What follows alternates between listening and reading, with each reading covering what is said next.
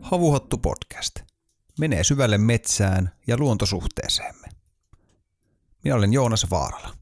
Minä olen Otto Kronqvist. Tervetuloa havuiselle matkalle luonnon ääreen. Joulukuun puolen välin kuura peittää maata ja tuuli käy. Ollaan jälleen Vartionsaaren illassa istumassa täällä takkatulen ääressä. Mitäs sulle, Joonas, kuuluu? Pakko myöntää, että aika tiivis syksy on kyllä ollut, että, että puuhaa on, on ollut, ollut kyllä muille jakaa ja pitää semmoista stressejäkin tässä esiintynyt, että mm-hmm. hyvin, hyvin kyllä lämpimin mielin odotan kyllä joulun saapumista, että pääsee vähän lepäilemään ja rauhoittumaan ja asettautumaan niin kuin tähän aikaan vuodesta ehkä kuuluisi tehdäkin. Joo, ne joulun päivät on siinä mielessä hirvittävän poikkeuksellisia, että vaikka joku jotain, vaikkapa töihin liittyvää, haluaisikin lähetellä sähköpostilaatikkoon siinä, siinä joulun tienoilla, niin ei kyllä voi odottaa, että vastausta on tulossa ennen kuin Tapanin päivän jälkeen. Eli jos aikaisemmin onkin ollut niin, että on ollut tämmöisiä ihan selkeitä päiviä, jolloin työtä ei tehdä, niin aika vähin ne on nykyään käynyt. Hmm. Se on ihan totta kyllä. Mites Otto, sun loppuvuosi on tässä sujunut? No mukavissa merkeissä.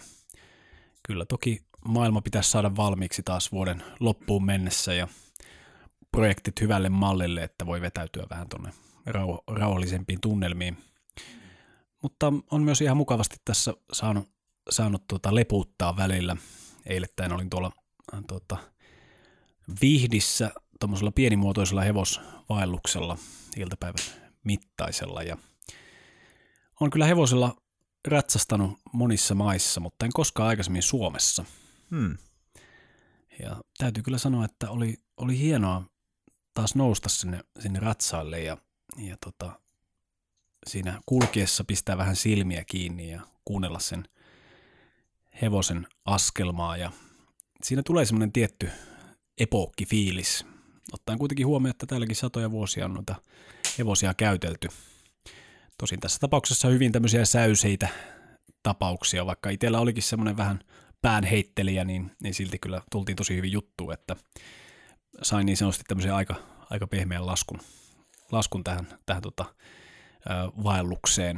Mutta oli kyllä oli tosi jotenkin, sanoin jopa pysäyttävää, pysäyttävää käydä tuolla, tuolla metsässä. Sattui vielä tämmöinen, tämmöinen tota, niin kuin eilettäin oli tämmöistä loskaista, loskasadetta ja, ja tota, tuulta ja, ja muuta, eli ä, harvemmin täällä näin lähellä etelää on, on niin sanotusti ä, iltapäivääkään luonnon armoilla, että usein tulee hirvittävä iso houkutus tulla, vaikka tänne, niin kuin täälläkin tullaan tänne tupaan istumaan ja lämmittämään koipiaan. Niin kyllä se tässä, tähän aikaan vuodesta kyllä se, vähintäänkin sen nuotio vaaditaan siihen, että siinä on nyt kauhean mukavaa sitä iltaa istua tuolla. Kyllä. Sohjoisessa maassa. No, löytyykö, mä haluaisin tuosta hevoshommasta vielä vähän kysyä, että, että itse olen ainoastaan yhden kerran vähänkin pidemmän lenkin käynyt hevosen kanssa tekemässä ja, ja tota, se mietitytti se kysymys paljon siinä, että, että, että tota, kuinka paljon siihen vaaditaan, että, että saa tällaisen niin kuin yhteyden sen hevosen kanssa. Mm. Löytyykö sulla tämän retken aikana sellaista yhteyttä? No siinä ehkä retken loppuvaiheessa alkoi olla sellaista niin kuin tuntua. Hevoset on äh, emotionaalisesti hyvin älykkäitä. Ne aistii tosi selkeästi aina sen, joka on kokeneempi ratsastaja, sen, jota pelottaa ja, ja näin. Ja ehkä siinä loppuvaiheessa matkaa meillä alkoi löytyä semmoinen yhteinen kommunikointitapa. Ja toki hevosen tapauksessa varmasti vaikutti se, että oltiin jo kotimatkalla ja ei tehnyt mieli pokkuroida enää niin paljon kuin tiesi, että kohta pääsee syömään leipää sinne tallille. Eli, mutta Mutta joo, kyllä, kyllä tuommoisessa lyhyessäkin vaelluksessa niin, niin tota, saa semmoisen äh, jonkinlaisen kosketuksen siihen ihmiseen. Ehkä sitä voisi verrata siihen, että olisi, olisi jollain porukalla äh, ihmisten kanssa vaeltamassa. Siinä aluksi ehkä vähän katellaan toisia kulmien alta ja mietiskellä, että mikähän tuokin kaveri on, mutta muutaman tunnin päästä voi alkaa jo äh, syntyä jonkinlaista ystävyyden siementäkin siinä, kun on käyty tällaisessa äh, luontokohteessa yhdessä. Ja niin kuin sanoit, sanoit niin tota, se hevoset aistii ihan niitä pieniäkin eleitä, mitä se ratsastaja tekee. Ja tällä hevosella luultavasti on ollut aika paljon enemmän niitä ihmisiä selässä kuin sulla hevosia alla. Että varmasti tällaiset hevoset, mitä paljon käytetään, niin oppii sitten olemaan välittämättä tällaista pienistä tärinöistä ja ihmeliikkeistä. Joo, kuten sanoitin, toi hevoshomma, niin kun se ei nuorempana mua ole hirveästi oikein kiinnostanut, mutta muiden juuriasioiden tultua elämään, niin sekin on alkanut. Huomaan kyllä, että kyllä, kyllä mulla, mussa on sellaista niin kuin hevosmiehen verta kuitenkin jossain tuolla, tuolla kroppani sopukoissa, että, että kyllä se on ollut niin uskomattoman tärkeä ystävä ja nimenomaan ystävä näille seutujen miehille ja perheille, että, että aika monet hommat on jäänyt tekemättä ilman ilma hevosia. Joo, isäni kertoo heidän maatilaltaan perhohevosesta, joka pitkään palveli hevosesta. Voi elää kaksikymmentä kaksikymmentäviisi, toisinaan jopa kolmekymmentävuotiaaksi. Mm. Ja, ja jos tämmöinen pitkäikäinen hevonen sattuu taloon, niin, niin kyllähän siinä ajassa oppii tuntemaan tämän työjuhdan mm-hmm. tosi hyvin, varsinkin kun joka päivä viettää aikaa heidän kanssaan. Ja, ja tämä liippaa sinänsä hiukkasen tätä tämän päivän aihetta, että, että oman isäni kanssa puhuttiin siitä, miten vaikea palas oli niellä sitten, kun tämä perhohevonen viimein piti viedä teuraalle. Ja, ja tuota, tai kun, kun hevonen kuoli ja sitten vietiin teuraalle, niin, niin siinä oli sitten tämmöisellä teinipojalla kova paikka mm. miettiä sitä sen yhden vähän niin kuin perheenjäsenen poistumaa siitä lähipiiristä. Se on isommallekin pojalle kova paikka. Itse asiassa juuri eilen mä satuin lukemaan tällaisen haastattelun, missä tuota, tällaista oikein kokenutta hevosmiestä haastateltiin, ja, ja se juttu nimenomaan käsitteli niin kuin hevosen kuolemaa. Että sekin sanoi, että niin kuin karskitkin hevosmiehet, niin ei, ei, ei niillä ole sydäntä, sydäntä tuota, lopettaa sitä eläintä, vaikka ne näkee, että se niin kuin kärsii, ja että se pitää tehdä, niin silloin tilataan sitten eläinlääkäri tai joku, joku lopettamiseen erikoistunut teurastaja tai joku, joku muu vastaava. Mutta tälle miehelle se, nyt en valitettavasti nimeä muista, mutta tälle miehelle se oli niin kuin kunnia-asia, että, että niin kuin se sattuu häntä tosi syvästi, mutta hän haluaa sen itse tehdä. Mm-hmm. Että se tavallaan kuuluu hänen mielestään hevosenomistajalle, että, jos, että kun se suhde on, on niin kuin ihan pienestä pitäen, parikymmentäkin vuotta saattaa se hevonen tosiaan mukana siinä kulkeen, niin että, että hänen mielestään se on oikeus ja kohtuus, että jos sä itse päätät, että tämä eläin nyt kuolee, niin silloin se on itse myös tehtävä. Joo, tunnen erään kokeneen eläinlääkärin tuolta Lapista, ja, ja hän kertoi tarinaa siitä, miten monesti oli raveissa eläinlääkärinä, ja raveissa toisinaan sattuu aika pahoja havereita, ja hevonen saattaa saada sellaisen vamman, josta varmuudella tiedetään, että se ei enää siitä toivu. Ja, ja tuskat on, on silmin nähden niin kovat, että se pitää lopettaa se hevonen. Mutta hänelle se oli toki ammatillisesti haastava paikka, mutta ennen kaikkea siksi, että siinä tilanteessa siinä oli monenlaista intressiä ympärillä. Eli siinä oli, oli tota ihmisiä, joille tämä hevonen saattoi olla niin kuin läheinen ikään kuin, toisia ihmisiä, jotka hyötyy taloudellisesti siitä hevosesta, ja kun kaikki huutaa ympärillä ohjeita ja sen lisäksi siinä on tuskassa uh, huutava hevonen, niin, niin tota, en kyllä kadehdi tätäkään työtä. Kyllä, kyllä. Tuohon liittyen hevosen lihaa on ollut tietynlainen tabu myös Suomessa aika pitkään, mm. että mä en tiedä, onko, onko sinne alueellisia eroja, mutta, mutta jostain mä olen näin, näin lukenut, että, että aika iso osa isänistä ei suostunut syömään hevosen lihaa. Mm-hmm. Et se, se oli, se oli niin kuin, kuka nyt hyvä ystävänsä alkaisi popsimaan. Että siinä on niin, niin suva, syvä se tunneside siihen eläimeen, että, että se, se syöminen tuntuu, tuntuu niin kuin mahdottomalta. Ja edelleen monissa Euroopan maissa hevosenliha on aikamoinen tabu. Muistan tässä muutama vuosi sitten oli tämä hevoslihaskandaali, jossa lasagnesta löytyi, löytyi jotain hevosenlihaa ja, ja ainakin Britanniassa sitä, siihen suhtauduttiin tosi, tosi tota kauhulla, että he on saattaneet joutua hevosta syömään. Ehkäpä tähän liittyy myöskin se, että Suomessa se ei ole enää niin, niin hirvittävä asia, kun ei päivittäin näe hevosia, eli voisin kuvitella, että semmoinen, joka on paljon hevosten kanssa tekemisissä, niin, niin ei, ei edelleenkään, varsin niin kuin erityisen mielellään vähintäänkään tota, hevosenlihaan kajoa. Mm-hmm. Tässä artikkelissa myös äh, mainittiin se tosiasia, että Suomessa käytännössä ei myydä ollenkaan suomalaista hevosenlihaa, vaan se on kaikki tuonti, tuontilihaa, koska Suomessa hevosille valitettavasti syötetään kaikenlaisia myrkkyjä ja kemikaaleja, ja Se, se vaatisi aika suurta niin kuin seurantajärjestelmää ja, ja kalliita testejä, että, että sen niin kuin lihan turvallisuudesta pystyttäisiin sitten ole, olemaan varmoja. Mutta kysymys taas sitten kuuluu, että kuinka varmoja voidaan olla jostain Itä-Euroopan hevosten lihan puhtaudesta. Mutta en mennä siihen sen, sen syvällisemmin. Ähm, ehkä tällä eläinten kuolema voisi olla tämmöinen lempeä siirtymä tähän meidän varsinaiseen aiheeseen. Eläinten elämä on suhteessa niin paljon lyhyempi kuin ihmisen elämä, että jos sä elät vähänkin luonnonmukaisemmassa ympäristössä, niin niitä eläimiä kuolee sun ympärillä paljon useammin kuin ihmisiä. Mutta silti sulla on tosi läheinen suhde niihin eläimiin, koska ne monella tapaa on sulle elintärkeitä. Ne, ne mahdollistaa kulkemisen tai tai sitten sen pelkän proteiinin saamisen. Mutta koska ne on niin tärkeitä, niin niihin tulee tosiaankin valtava tunnelataus. Ja ymmärrän oikein hyvin, että se on ollut karskeellekin isänille kova paikka laittaa lihoiksi joku eläin, jota sä oot monta vuotta sinä pihalla katellut ja ruokkinut. Mitäs sä ajattelet tästä? Kyllähän se epäilemättä näin on. Ähm, luulenpa, että eläinten kuolemaan liittyy hiukan samanlaisia kehityskulkuja kuin, kuin sitten myös ihmisten kuolemaan, miten se on muuttunut tässä vuosisatojen ja vuosituhansienkin aikana. Öm, se tapa, miten eläimiä vaikka metsästetään tai, tai sitten ihan, ihan kasvatetaan teurastettaviksi, niin se on myös kokenut aikamoisen mullistuksen. Öm,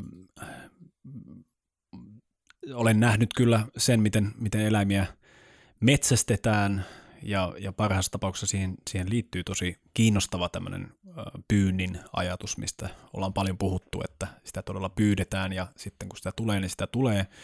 Kun taas sitten kun esimerkiksi vierailin Euroopan yhdellä suurimmista sikateurastamoista tuolla Tanskassa, niin, niin siihen ei kyllä liittynyt kertakaikkisesti minkäänlaista pyyntiä, vaan, vaan se oli tuotantolaitos, täydelliseen huippuunsa hiottu kone, josta, jossa niistä eläimiltä oli riistetty kyllä kaikenlainen ää, itsenäinen olemus.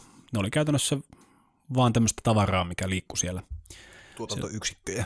Kyllä, tuotantoyksikköjä ja, ja niin heistä myös puhuttiin. Ja hmm. kuvaavaa on se, että, että he kertovat, että koska teurastamo on käynnissä ää, kaksikymmentäneljä tuntia kolmesataakuusikymmentäviisi päivää vuodessa, että kun sinne tuli seitsemän minuutin sähkökatko, niin koko tehdas oli pysähdyksissä kaksi viikkoa. Eli se automatisointi on, on kyllä todella viety huippuunsa tässä puolessa. Ja, ja samalla ihmisten suhde siihen, mitä he syövät, on, on tosi erilainen. Eli siinä paketissa, jonka tuolta kaupasta ostaa, niin, niin se on kyllä hyvin kaukana siitä ää, itse eläimestä. Se on vain jonkinlaista kulutustavaraa. Mä itse pohdiskellut paljon sitä, että onko se, miten me suhtaudutaan tällä hetkellä meidän lemmikkieläinten ja meidän, meidän niin kuin tärkeiden, tärkeiden eläinten kuolemaan, niin olisiko siinä jotain samankaltaisuutta kuin miten me on suhtauduttu esimerkiksi sata vuotta sitten ihmisten kuolemaan. Se eläinten kuolema on tavallaan lähempänä meidän, meidän niin kuin me monesti saadaan nähdä se eläimen kuolema, ja se, se on jotenkin niin kuin ehkä, ehkä konkreettisempi asia, vaikka edelleenkin toki nykyään, nykyään on, on niin kuin kaikenlaisia, suoritetaan koirille sellaisia leikkauksia, mitä, mitä monissa kehitysmaissa edes ihmisille ei pystytä tekemään. siis niin kuin va- vaativia ja pitkiä ohitusleikkauksia ja muita, muita vastaavia. Et se on kyllä si- siinä suhteessa ehkä niin kuin myöskin inhimillisetään niitä eläimiä tässä kulttuurissa. Mutta jollain tavalla mä, mä näkisin, että, että se eläimen kuolema on kuitenkin jotenkin paljon luonnollisempi asia ihmiselle kuin ihmisen kuolema. Joo, mä on, kyllä ymmärrän tuon, tuon näkökulman.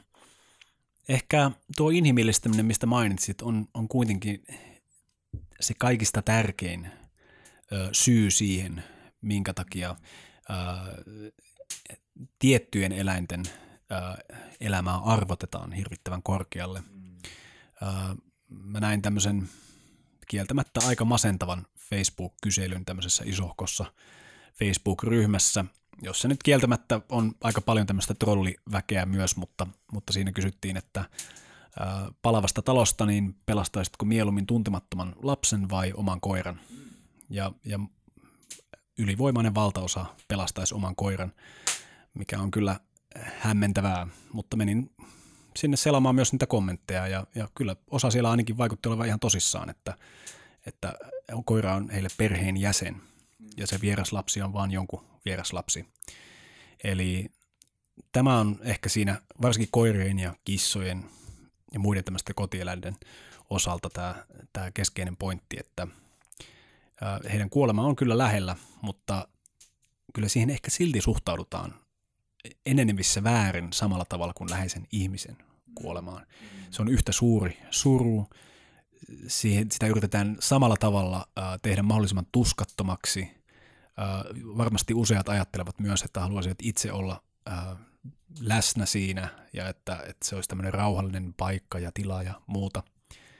Eli, eli tämä on mun mielestä aika kiinnostava lähtökohta verrattuna vaikkapa siihen, miten puhut siitä hevosmiehestä, että äh, ei itse halua sitä lopettamista tehdä, mutta ymmärtää ja tietää, että vaikkapa tuskissaan olevalle hevoselle se pitää tehdä. Kun taas ihmisten näkökulmassa tämä on huomattavasti monisyisempi ja paljon enemmän myös tämmöisiä yhteiskunnallisia vaikutuksia ja se on valtavan paljon isompi keskustelu. Kyllä, tämä on ehkä se viimeinen linnake tässä tavallaan ihmisen ja eläimen suhteessa, että mielenkiintoista nähdä, että kummasta päästä se tulee murtumaan vai tuleeko se murtumaan ollenkaan. Puhun siis eutanasiasta. Et, et, kielletäänkö eläinten, jos, jos omistat eläimen, niin sulla on taisi oikeus tappaa se. Sä et sä saattaa sille, kunhan se tehdään vaan sillä tavalla, että sä et aiheuta mitään turhaa kärsimystä sille eläimelle, niin se on täysin sallittu. Et, tullaanko tätä niinku kiristämään jossain vaiheessa vai löysäämään sitten tämän niinku eutanasiapuolen lainsäädäntöä? Niin sitten jos aletaan puhumaan ihmisen kuolemasta, niin keskustellaanpa hieman, hieman ensin, että minkälaisia omia kosketuksia meillä on kuoleman kanssa. Onko sulla, Otto, koskaan ollut sellaista tilannetta, että olet ollut hyvin lähellä Tuonelan portteja? No, jos nyt ei puhuta ihan sellaisista niin kuin säikähdyksistä, äh, niitä on siis toisinaan, voisinpa melkein väittää, että jopa tänä iltana meinas sydän hypätä yhden pykälän, kun tuossa olisin voinut veneen pikkasen paremmin äyskäröidä ja keskimääräistä pahempi merenkäynti ja, ja tota, meinasin vene ajautua siihen, siihen tota sivuaalloille, Ää, niin, niin oikeastaan vaan yhden kerran olen kokenut semmoisen vatsasta kuristavan kuoleman läheisyyden tunteen. Tämä tapahtuu Intiassa, Pohjois-Intiassa, Himachal Pradeshissa, tuolla Intian Himalajalla, joka on tunnettu siitä, että siellä eksyvä ihminen saattaa pudota kallion kielekkeeltä ja, ja, ja päästä hengestään. Ja näitä tapauksia on joka vuosi vähän väliä. Siellä niitä siellä kahviloissa kerrottiin, ja, että jossain festivaaleilla joku oli Joku oli joutunut vähän väärin, väärille poluille ja, ja kadonnut. Ja tuota, kaikesta tästä huolimatta lähdin sitten itse yksikseni kävelemään sinne lähi, lähivuorille siitä kylästä. Ja Ja typeryyksissäni en edes kertonut kenellekään, että mihin on menossa tai että edes olen lähtenyt mihinkään. Ajatuksena oli vaan käydä siinä ihan, ihan pikku, pikku mutka ja lopulta päädyin kapuamaan semmoista kuivanutta ää, vesiputouksen uomaa ylös. Ja vasta siellä ylhäällä tajusin, että tätä samahan ei oikeastaan voi kovin helposti tulla alas. No, luotin siihen, että se jotenkin on mahdollista tai että toinen reitti löytyy. Toista reittiä etsiessä sitten huomasin, että ää, se metsä oli, oli hyvin voimakkaasti alas viettävää ja siinä oli semmoinen ehkä kaksikymmentä kolmekymmentä senttiä havun neulasia maan päällä, eli se oli äärimmäisen liukas ja mulla oli tämmöinen aika tasapohjaiset sandaalit jalassa, eli jouduin menemään siellä käytännössä nelinkontin. Ja yhdessä vaiheessa huomasin, että oli sellaisessa paikassa, missä ää, oikealla puolella oli ää, pauhaava vesiputous ja toisella puolella tämä kuivunut vesiputous, mutta sinne kuivunellekin vesiputoukselle oli pari kolmesataa metrin matka sitä ää, vaikeinta reittiä, koska olin jatkuvasti tullut alas. Eli olisi pitänyt mennä nelikontin ylös, mikä olisi ollut huomattava vaikeaa. Ja ehkä riskinoton halusta, mutta osakseen myös näitä olosuhteita miettien päätin sitten, että ainut reitti alas on tuota tuommoista kallion seinämään, joka oli kostea. kostea. Ja, ja tota, siitä meni tämmöinen puoliksi lahonnut äh, pieni puu, ihan, ihan tämmöinen, tämmöinen tota, riuku oikeastaan.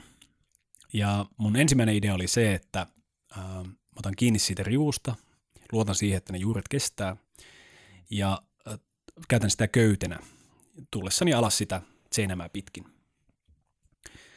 No, hyvin pian huomasin, kun otin sen käteen, ja aloin kääntää selkää kohti sitä menosuuntaa, ja huomautettakoon, että sillä menosuunnassa oli siis äh, ehkä kymmenen kaksikymmentä metriä sitä havunneulasten peittämää äh, rinnettä, ja sitten kunnon pudotus sieltä kielekkeeltä, äh, ja olin selkä alaspäin, niin huomasin, että jalat alkoi täristä, ja vatsassa tuntui semmoinen kauhistuttava musta möykky, ja tajusin, että mun on pakko päästä takaisin sinne, mistä mä tulin, koska mä en pysty, mä olin käytännössä lukittunut siihen, mä en pystynyt liikuttamaan evääkään alaspäin. Ja jotenkin onnistuin sitten heijaamaan itseni takaisin, ja seuraava suunnitelma oli se, että siinä kallion keskellä oli semmoinen ihan pieni äh, tämmöinen ruohonnyppylä, että mä jotenkin laskeudun tai puoliksi hyppään siihen, ja sitten toisella askelella alas, ja koitan saada puusta kiinni, että en lähde jatkamaan matkaa. Ja näin sitten tein, ja, ja pääsin sieltä alas, ja lopulta kun löysin tieni polulle ja olin täynnä naarmuja, koska se aluskasvillisuus oli raapinut kaiken, kaiken käsistä, naamasta ja selästä naarmuille ja, ja lauleskelin lauluja kävellessäni, koska helpotuksen tunne oli, oli valtava. Mutta se on mulle henkilökohtaisesti semmoinen ainut kerta, kun se, kun se on todella tuntunut tuolla pallean takaosissa asti. Monestihan tällaisiin läheltä piti tilanteisiin, missä, missä kuollo on ollut lähellä, niin liittyy tällaista, niin monet, monet kuvaa, että siihen liittyy tällainen niin ajan hidastuminen. Että esimerkiksi jos, jos on niin kuin, lukenut muutamia tällaisia pahoista auto-onnettomuuksista selvinneiden kuvauksia, ja ne kertoo, että, että miten uskomattoman monimutkaisen polveilevan pitkän ajatusketjun on ehtinyt tehdä sillä välillä, kun sä niinku huomaat, että nyt rysähtää ja sitten siinä menee ehkä niinku sekunti. Kuinka paljon sen sekunnissa niinku ehtii kelailemaan niitä, niitä, niitä niinku juttuja, että miten, miten tässä käy ja miten mun lapset nyt sitten. Ja se, on, se on mielenkiintoinen ilmiö. Ja monet, mä oon kuullut tällaista, että monet, monet on myös alkanut tällaisen kokemuksen koettuaan niin vähän kyseenalaistamaan tämän niin kuin nykytieteen aikakäsityksen olemassaoloa. Että et se nyt välttämättä ei olekaan ihan niin lineaarinen juttu kuin mitä, mitä kuvitellaan. Joo, no hirvittävän lähellähän kuolemaa, jos ihan mietitään tälleen niin kuin fysiologisesti, niin, niin en ollut. Se oli enemmänkin psykologinen kokemus siitä, että se on lähellä. Ja että jos nyt päästän kädet irti, niin mikään ei estä sitä, että livun tuosta alas ja jyrkänteeltä eteenpäin. Öö, mutta muistan kyllä sen, että pohdin ne useammat vaihtoehdot, mitä tällä hetkellä on siinä muutaman sekunnin aikana, kun kädet tärrää, ja tiedän, että näitä sekunteja ei ole liian monta. Niitä saattaa olla kymmenen tai viisitoista tai kaksikymmentä, mutta päätös pitäisi saada aikaan nopeasti. Eli jotain tällaista kyllä muistan. Ja, mutta si, siinä oikeastaan se, tämä oli, mä väittäisin, että tämä on, tämä on mulle semmoinen käänteentekevä siinä mielessä, että, että siinä ymmärsin, että miten suojattua elämää on aikaisemmin elänyt, miten helposti tämmöinen nuoruuden vähän tämmöinen typeryys ja riskinotto voi kostautua.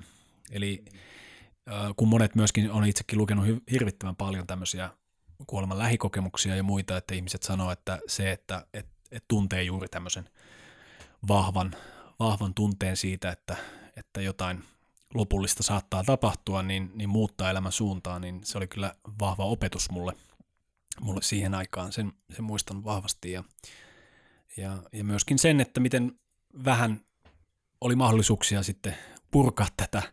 Monet ihmiset siellä kylässä ei, ei kyllä ollut hirvittävän ymmärtäväisiä tai vastaanottavaisia tähän kokemukseen, eli aika paljon jouduin sitten pureskelemaan tätä yksin.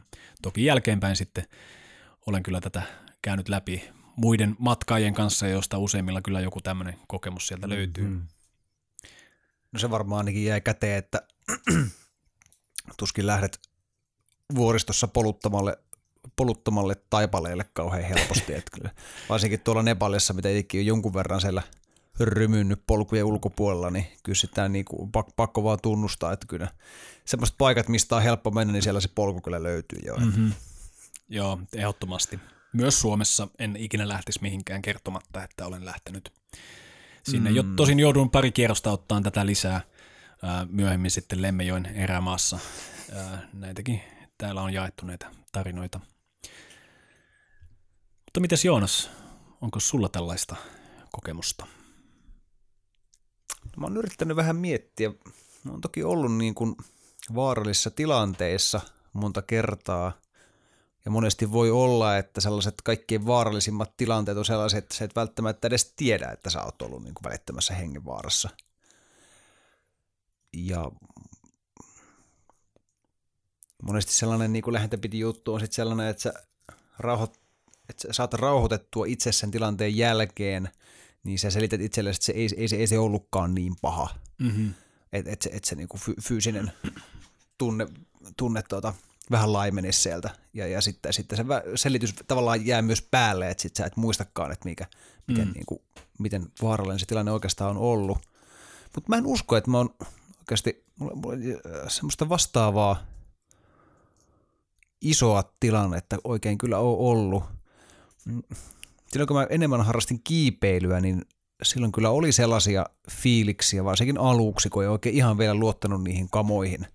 Että kun yhtäkkiä tippui seinältä, niin vähän kävi, ei nyt mitään semmoista filminauha-efektiä, mutta se, se on, ne on tosi pitkiä millisekunteja, kun sä tiput sieltä kalliosta ja en, en, ennen kuin se köysi nappaa sut kiinni. Et sun niinku tietoinen mieli tietää tismalleen, että, että nämä sun kamat kyllä pitää, että sä oot asettanut ne oikein, että mitään ei sulle voi käydä tässä.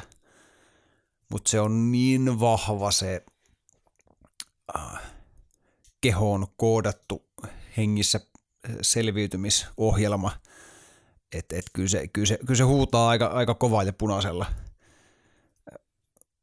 siinä kohtaa, kun sä oot jostain tippumassa tai sä oot asettautumassa edes, edes niin kuin, jotka on esimerkiksi kallion laskeutumissa tehnyt ja ensimmäistä kertaa, kun sä nojaat siitä kallion yli siihen, siihen köyteen, se, se, se vaatii Se vaatii aikamoista luottamusta siihen ihmiseen, joka sitä tekee ja niihin vehkeisiin. Mm-hmm. Et, et jos jompikumpi puuttuu, niin, niin en, en usko, että hirveän moni ihminen sitä tekisi. Joo, saman itse huomasin sukellusharrastuksessa, että vaikka en laitteilla ää, niin paljon silloin, silloin sukellellut myöhemmin, myöhemmin toki, niin, niin ihan vaan se, että on siellä altaassa ja, ja tota, vie itseänsä pikkasen ääröille ja, ja niin kuin tuntee sen pakottavan tunteen keuhkoissa ja, ja sitten miettii sitä, että, että voisikohan tässä käydä jotain ja ei ehkä ihan luota siihen, että joku sieltä, sieltä sitten sut nostaa ylös sieltä altaasta, jos, jos tuupertuu. Mm-hmm. Mutta mitenkäs Joonas, jos sulla ei tällaista ehkä omaa äh, kuoleman läheisyyden tunnetta ole, ole ollut, niin, niin oletko itse todistanut sitten jonkun kuolemaa? No varsinaista kuolemista en ole kyllä ihmisten osalta koskaan todistanut, mutta Intiaan asti piti mennä, että mä ensimmäistä kertaa näin kuolleen ihmisen. Ja kyllä sanoin, että siellä aika, aika paljon kyllä pyöriskelin ja, ja monenlaisilla seuduilla kävin ja on, on kyllä varmasti nähnyt sellaisia ihmisiä, jotka on kuollut ihan muutamien tuntien päästä siitä, koska vietin muun muassa useamman viikon Varanasissa, joka on tunnettu siitä, että ihmiset ympäri Intiaa tulevat sinne nimenomaan kuolemaan, koska ajatellaan, että kuoleminen tällaisessa näinkin pyhässä paikassa ja kun se hautaus tai polttorituaali suoritetaan oikein, niin sulla on mahdollisuus heidän uskonsa mukaan päästä pois tästä loputtomasta sielunvaelluksesta. Siellä, siellä ehkä näin eniten kuolemaa, mitä on missään nähnyt. Siellä se on vielä niin läpitunkevaa, kun sä kävelet siellä gateilla, eli näillä Varanasin kuuluisilla kylpyportailla, mitkä on siis kilometrien kilometrien mittaiset, niin siellä on yksi tällainen gatti, on tällainen äh, paikka, missä poltetaan nämä ruumiit, ja se, se menee kyllä hy- hyvällä säällä niin kortteleihin päähän se kalman haju, ja se, se kun kerran sinne nenään osuu, niin se ei kyllä enää unohdu. Unohdu kyllä koskaan se palavan ihmisen tuoksu. Siinä oli alkureissussa aika paljon sulattelemista. Mutta sitten myöhemmin mä kävin ihan niin kuin siis, jos, jos mä törmäsin tällaisiin saattueisiin, niin mä vähän matkan päästä vähän niin kuin seurailin niitä. Ja, ja koska se oli niin outo, outo asia, että, että vaikka meilläkin niin kuin kannetaan, sukulaiset kantaa vainajan sinne hautaan, niin se on kuitenkin niin paljon konkreettisempi se, kun se suku seuraa siinä vieressä, kun se ruumis palaa ja ne tuhkat itse levitellään sinne Gangesin vietäväksi. Se oli tosi vahva, vahva kokemus kyllä mulle seurata edes tätä niin kuin toimintaa vierestä. Joo, aivan samaa mieltä itse kans Varanasin äh, oudosta taajasta. Varanasista käytetään usein nimitystä valon kaupunki, mikä myös on, on hyvin kiinnostava äh, siitä näkökulmasta, että kaupunki nimenomaan tunnetaan siitä, että sinne tullaan kuolemaan. Monet ihmiset on valmiita maksamaan todella ison summan, käyttämään elämänsä säästöt siihen, että pääsevät kuolemaan Varanasissa. Ja, ja kyllä täällä gateilla olleena, niin se tunne, kun tuntee sen ruumispalon liekin lämmön kasvoillaan, niin näkee, kun se ruumis hajoaa palasiksi siellä ja seuraa niiden omaisten äh, suremista läheltä, vaikka ei näitä vainajia tunnekaan, niin niin se kyllä todella jättää, jättää jäljen. Mutta ainoa sellainen mulle henkilökohtaisesti tärkeä ihminen, kenet mä oon nähnyt kuolleena, niin on mun mummo. Ja siellä oli hautajaisissa oli mahdollisuus käydä katsomassa häntä, häntä tuota, takahuoneessa, ja halusin ehdottomasti käyttää tämän mahdollisuuden, heittää viimeiset hyvästit. Ja vaikka se oli tosi rankka tilanne ja kokemus, mutta mä olin tosi iloinen ja onnellinen, että mä tein sen, koska se tietyllä tavalla musta tosiaankin tuntui, että mä sain heittää ne viimeiset jäähyväiset, kun mä näin sen ihmisen. Ja se kuolema oli niin vahvasti läsnä siinä, siinä ei enää, kun sä oot itse, itse sen nähnyt ja todistanut, niin se jollain tavalla vie sen ympyrän loppuun asti. Mä olisin ihan ollut valmis lopettamaan ne hautajaiset mun osalta siihen, mm. että mä niin kuin näin sen, näin sen niin kuin ruumien siinä arkussa aukinaisena. Ja päätin kyllä sillä hetkellä, että, että aina kun hautajaisiin joutuu menemään, niin kyllä haluan sen vainajan myös nähdä, koska kuten tuossa aikaisemmin sanoin, niin se tietyllä tavalla vie, vie sen prosessin päätökseen ja se on niin konkreettisempi asia. Se ei ole pelkkä ab- abstrakti siirtyminen jonnekin toisaalle. Että sä kuulet vaan niin kuin huhua, että nyt tämä ihminen on poissa, ja sulle sanotaan se, vaan sä koet ja näet sen asian. Ja sitä kautta se kirjoittautuu sulle niin kuin todeksi. Joo, hyvin tärkeä tuo, tuo näkökulma siihen, että, että se tulee todeksi. Luulenpa, että, että monilla ihmisillä ää, yksi tärkeimpiä seikkoja siitä, miksi ikävöi jotakuta ihmistä, on se, jos ei ole päässyt antamaan viimeisiä hyvästä. Ja, ja erityisesti, jos tämä kuolema on tapahtunut odottamattomalla tavalla. Ja monet sanovatkin sitä, että, että olisi paljon helpompi käsitellä, jos olisi päässyt itse viemään tämän, tämän niin kuin prosessin loppuun ja, ja olla siellä ihmisen vierellä parhaimmassa tapauksessa viimeisinä hetkinä. Itse olin arkunkantajana oman ukkini äh, hautajaisissa ja, ja vaikken siellä ei avointa arkkua ollutkaan, niin, niin koin, että tämä arkun kantaminen oli sellainen äh, suorastaan pyhä toimitus itselleni, että se oli, se oli myöskin keino, keino sanoa viimeiset, viimeiset hyvästit sinne, sinne haudan lepoon. Niin, tuo eittämättä on kyllä niitä hyviä puolia, mitä meillä tässä nykyisessä vainajien muistamis- ja hautaustraditiossa, mikä toki pohjaa kyllä kristilliseen perinteeseen, mutta, mutta tällä hetkellä on, että sentään se arkku kannetaan sukulaisten toimesta sinne hautaan. Ja var- varmasti moni muu on sun kanssa samaa mieltä, että se jollain tavalla helpottaa sen asian konkretisoitumista, että sä itse lasket sen sinne, sen tärkeän ihmisen sinne hautaan. Mutta silti mä uskaltaisin väittää, että nykyihmisen suhde kuolemaan on kaikkea muuta kuin ongelmaton. Jos aletaan miettimään näitä tunteita, mitä kuolemaan liittyy, niin pelko on varmasti se kaikkein suuri ja vahvin.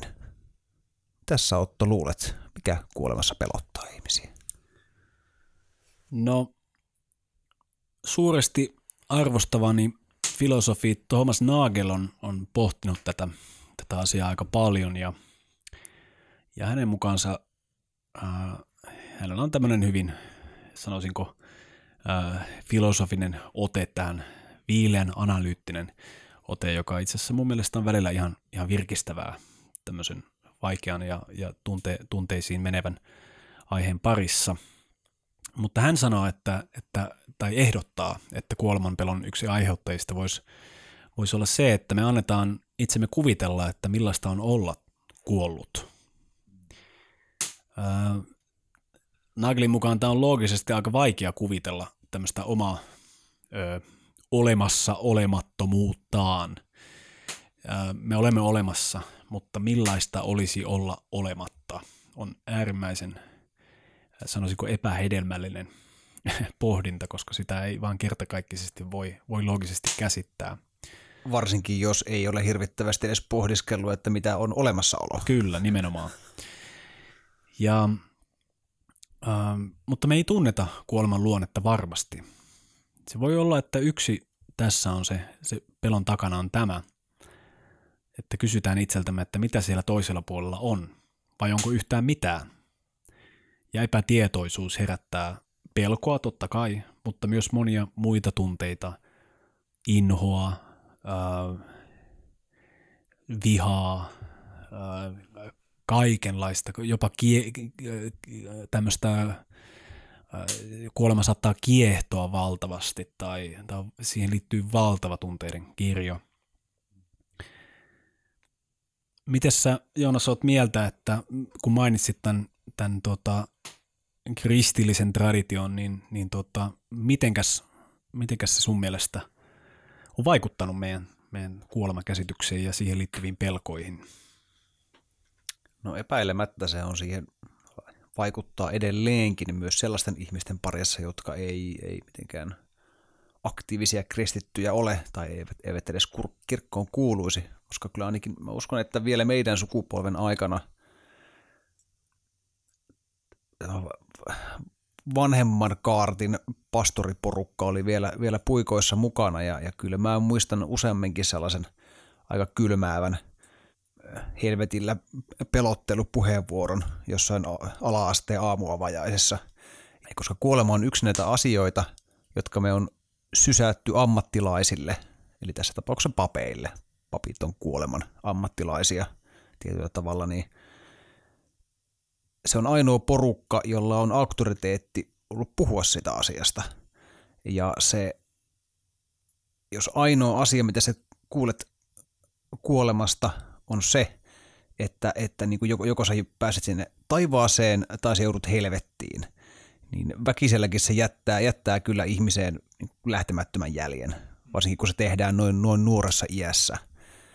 Et mä kyllä uskon, että et va, vaikka ei olisi saanutkaan kristillistä kasvatusta, niin kristinuskon helvettipelko tai hel, helvettitarinat taatusti vaikuttaa ihmisen niin kuin suhteeseen kuolemaan. Uskon, että olet tässä kyllä, kyllä oikeassa ja, ja on hämmentävää, miten paljon voi myös olla, että filosofiset ajatukset menneiltä vuosisadoilta on, on muovannut meitä. Kuten sanoit, papit on heitä, jotka tästä puhuvat. Vaikka kuolema on siinä mielessä äh, hieno aihe, että kukaan, joka hengittää, ei voi tietää siitä mitään. Se on vaan taivahan tosi fakta. Tämä on mahtavaa, kukaan ei voi tulla sanomaan, että meidän lähetyksellä me oltiin väärässä. Koska... Se on totta, se, se, se on mahdotonta, se ei vaan kertakaikkisesti onnistu.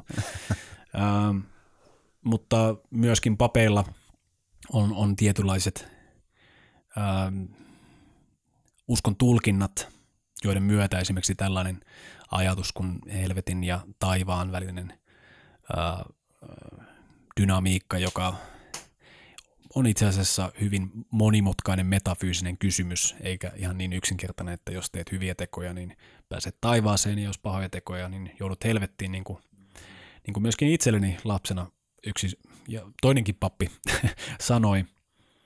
Siellä saattaa myös hyvin olla tämmöinen äh, niin sanotusti kantilainen etiikka. Immanuel Kanthan on tunnettu siitä, että hänellä oli tämmöinen filosofinen ajatus siitä, että etiikka, eli se, mikä määrittää, mikä on oikein ja väärin, ja erityisesti moraali, eli se, miten meidän tulisi toimia tällä planeetalla ollessamme, perustuu velvollisuuteen. Meillä on tietyt velvollisuudet toimia, ja on tietynlaisia äh, ikään kuin luovuttamattomia periaatteita. Ja menemättä sen syvemmin Kantin filosofiaan ja mitä nämä luovuttamattomat periaatteet olivat, niin kun Kantilta sitten kysyttiin, että kuitenkin on selvästi olemassa ihmisiä, jotka on tehnyt elämässä kaiken hyvin ja silti kaikki on mennyt tosi huonosti, että missä tämä palkinto on, niin, niin tähän Kant kuuluisesti totesi, että palkinto ei välttämättä ole tässä maailmassa, vaan seuraavassa. Ja, ja kristillisen teologian näkökulmasta se seuraava maailmahan olisi sitten tämä pääsy iänkaikkiseen elämään, taivaaseen ja, ja helvetin kiirastulen välttäminen. Mutta mä oon, Joonas, aivan samaa mieltä siitä, että tämä kristinuskon käsitys on varmasti vaikuttanut siihen paljon, että, että miksi se kuolema pelottaa niin paljon, koska me todella mietitään, että voisiko tämän elämän öö, teot vaikuttaa siihen, mitä kuoleman jälkeen tapahtuu. Mä luulen, että se on tiedostamattomasti meillä jatkuvasti siellä takaraivossa ja sitä pohditaan kovasti. Hmm. Ja ehkä ongelma tulee myös siitä, että se on myös asia, mitä ihmiset ei nimenomaan halua pohtia. Ja että jos, jos, ainoa, jos tämä asia ei ole sua henkilökohtaisesti kiinnostanut, niin ainoa sun kosketus on nimenomaan tämä kristillisen teologian näkökulma. Ja jos, jos se jää pelkästään ainoiksi ja siinä on semmoisia hataria epävarmuuksilla ja muilla inhottavilla tunteilla kuurutettuja muistoja jostain ala-asteen uskontotunnilta, niin pelkohan siitä jää persikseen, se on ihan varma. Mutta tähän kuolemanpelkoasiaan mun mielestä liittyy myös, myös tota, toinen asia, mitä vähän sivusitkin tuossa, että kun se on asia, mistä me yksinkertaisesti ei vaan tiedetä mitään. Että kyllähän tuntemattoman pelko on, on myös, myös ihan niin kuin validi pelko ja, ja ole, olemassa oleva asia. Et sitä varmasti jonkun verran pystyy, pystyy niin kuin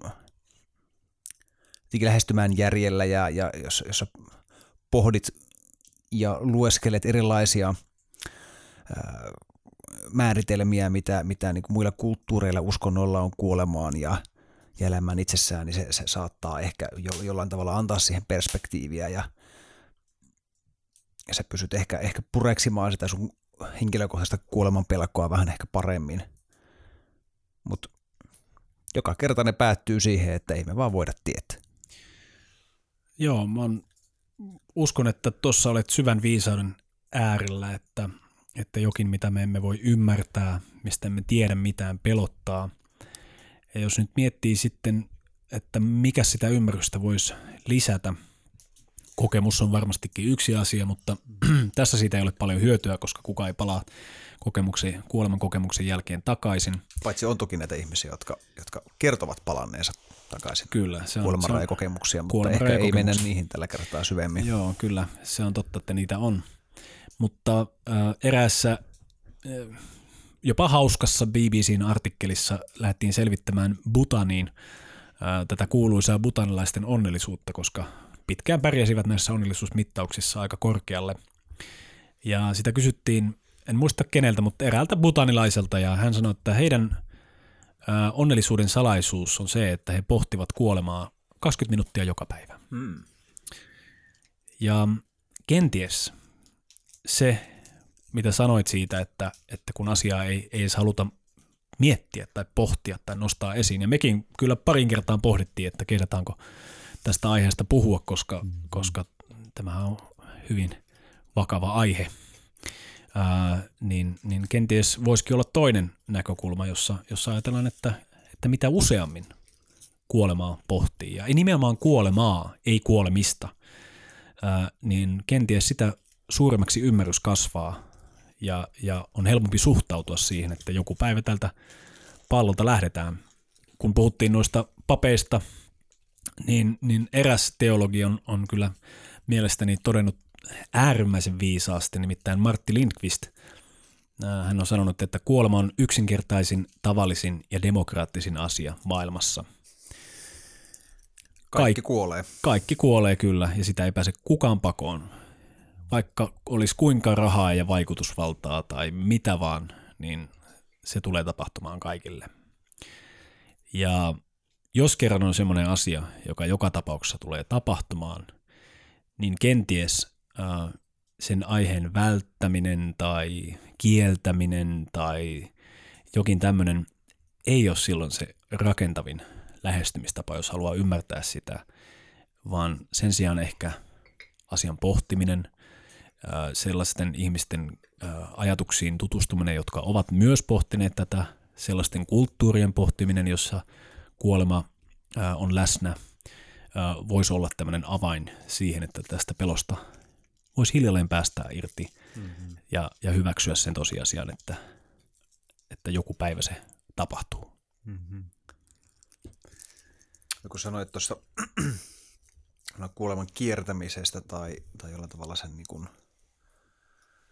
jotkut ihmiset yrittää huijata kuolemaa, niin musta näistä niin kuin surkuhupasin ähm, tapa on, on, on tuota, Jenkeissä on useitikin tällaisia firmoja, jotka syvän jäädyttää sun kropan, että, että odottamaan sitä, että, että jossain vaiheessa teknologia on niin kehittynyt, että, että näitä sairauksia ja, ja muita pysyttäisiin sitten, sitten korjaamaan ja tämä ihminen pysyttäisiin herättämään uudestaan henkiin. Mm-hmm. Tämä on ihan mielenkiintoinen niin kuin asia sinänsä ja, ja, ja totta kai edetään kuitenkin tietyllä tavalla tällaisessa teknologia-uskovaisessa maailmassa, niin totta kai ihminen yrittää myös, myös niin kuin ratkaista tämän kuolemankysymyksen teknologialla, mikä on sinänsä ihan loogista, mm-hmm. vaikkakin aika surkuhupaisaa. Joo, kyllä tämä on, äh, itse asiassa tätä jaksoa varten selvitinkin tätä asiaa, että on, onko tämä vaan skifiä vai, vai tehdäänkö tätä oikeasti, ja kyllä Arizonassa on firma, joka jäädyt, on jäädyttänyt jo toista sataa kehoa ja läjää myös aivoja siinä toivossa, että ne joskus vielä voidaan elvyttää, eli, eli tämä prosessi saattaa maksaa jopa kaksisataatuhatta dollaria. Ja, ja tota, tietenkin se kysymys, mikä tästä herää on, että mikä siinä syväjäädytyksessä kiehtoo niin monia. No jos ihan, ihan, ihan Nagelia uskotaan, niin, niin hän, hänen mielestään siinä kuoleman luonteessa ei itse asiassa ole mitään pahaa, vaan se pahuus enemmänkin liittyy siihen, mitä se riistää meiltä. Se on mm. siis jonkun puutetta. Mm. Meidän elämä kaikessa rikkaudessaan on meiltä riistetty ja, ja siksi se on paha asia. Mm. Mutta ei kaikkien mielestä. Et joidenkin mielestä kuolema on kauhea asia ja, ja toisille taas kuolema ei ole ongelma, mutta he vaan toivoo, että sitten kun se tapahtuu, niin se ei tapahdu ennen aikojaan tai kivuliaasti tai on ikään kuin siihen kuolemisen prosessiin liittyviä ää, toiveita. Ja itse asiassa onkin ihan hedelmällistä mun mielestä erottaa tämä itse kuolema ja kuolemisen prosessi. Ne on täysin eri asioita.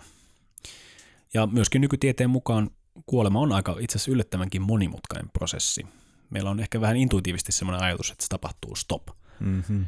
Mutta mitä pidemmälle lääketiede myös edistyy, niin, niin sitä vaikeampaa tämän kuoleman tarkan rajan toteaminen on.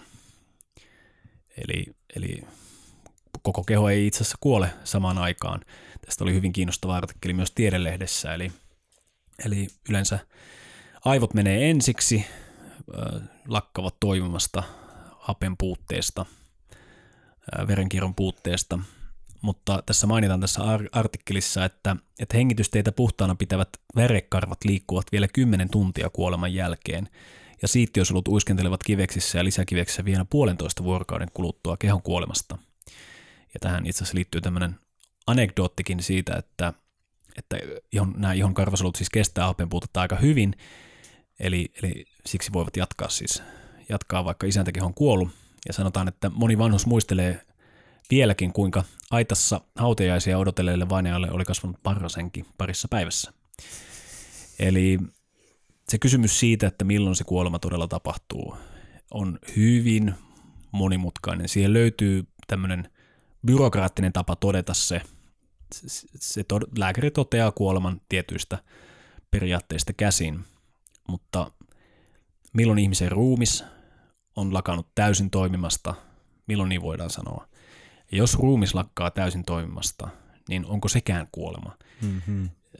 Esimerkiksi Nageli ei edes suostu menemään tähän puoleen kuolemasta, koska tunnustaa itse, että se on, se on hänen, hänen tuota, erikoisalueensa ulkopuolella on niin, on niin käsittämättömän vaikea, vaikea kysymys hänelle.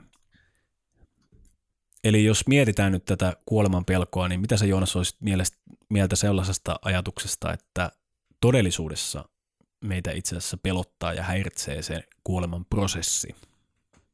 Ei niinkään paljon se, mitä tapahtuu, kun kuolee. No, no toki. Edelleenkin palataan siihen, että emme voi tietää, mitä kuoleman jälkeen tapahtuu, mutta se me voidaan tietää, että jos sulla on huono kuolema, niin siitä seuraa kipua ja kärsimystä. Ja siitä me ihmiset ei tykätä. Ja, ja se, se varmasti monia kuolemassa ehkä pelottaa enemmänkin kuin se jonnekin tuntemattomaan paikkaan siirtyminen tai totaalinen olemassaolon päättyminen. Ei ku, varmasti yksi, yksi niitä niin kuin valtavimpia fobioiden aiheita meidän nykyisessä yhteiskunnassa, mistä myöskään ei puhuta ihan hirvittävästi, on niin tämmöisen kidutettavaksi joutumisen pelko. Ja tämä ehkä jollain tavalla liippaa siihen, että sä oot tavallaan niin kuin avuttomassa tilassa, jossa niin kuin, niin kuin mitään ei ole enää tehtävissä ja, ja sä niin kuin, mitkään lääkkeetkään enää auta ja sit, sun, sit, sit sä vaan niin kuin kärsit ja kuihdut pikkuhiljaa pois. Ei, kyllä, kyllä, kyllä meidän kropat ja mielet on ihan selkeästi ohjelmoitu elämää varten tietyllä tavalla. Kyllä me, kyllä me, halutaan, kyllä me halutaan säilyä hengissä, me halutaan olla terveitä ja halutaan pystyä täällä porskuttamaan niin pitkään kuin mahdollista. Ja usko, että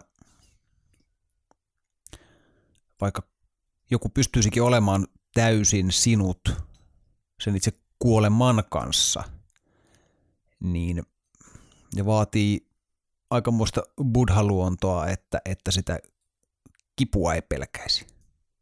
Joo, tässä lukusuosituksena on, on, on itselleni kyllä tämä tiibetiläisten kirja Elämästä ja kuolemasta, jossa kuvataan hyvin kauniita kuolemakokemuksia.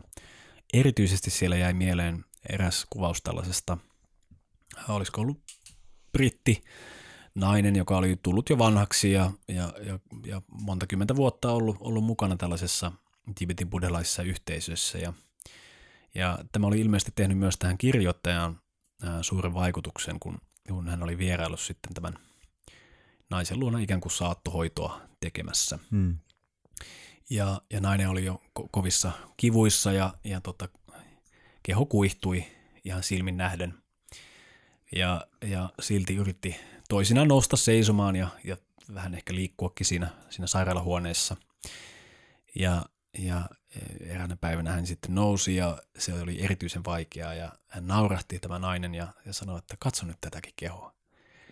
Ja se keveys, jolla hän oli sanonut tämä, oli ilmeisesti tehnyt suuren vaikutuksen. Eli, eli tällaisinakin äh, kivun ja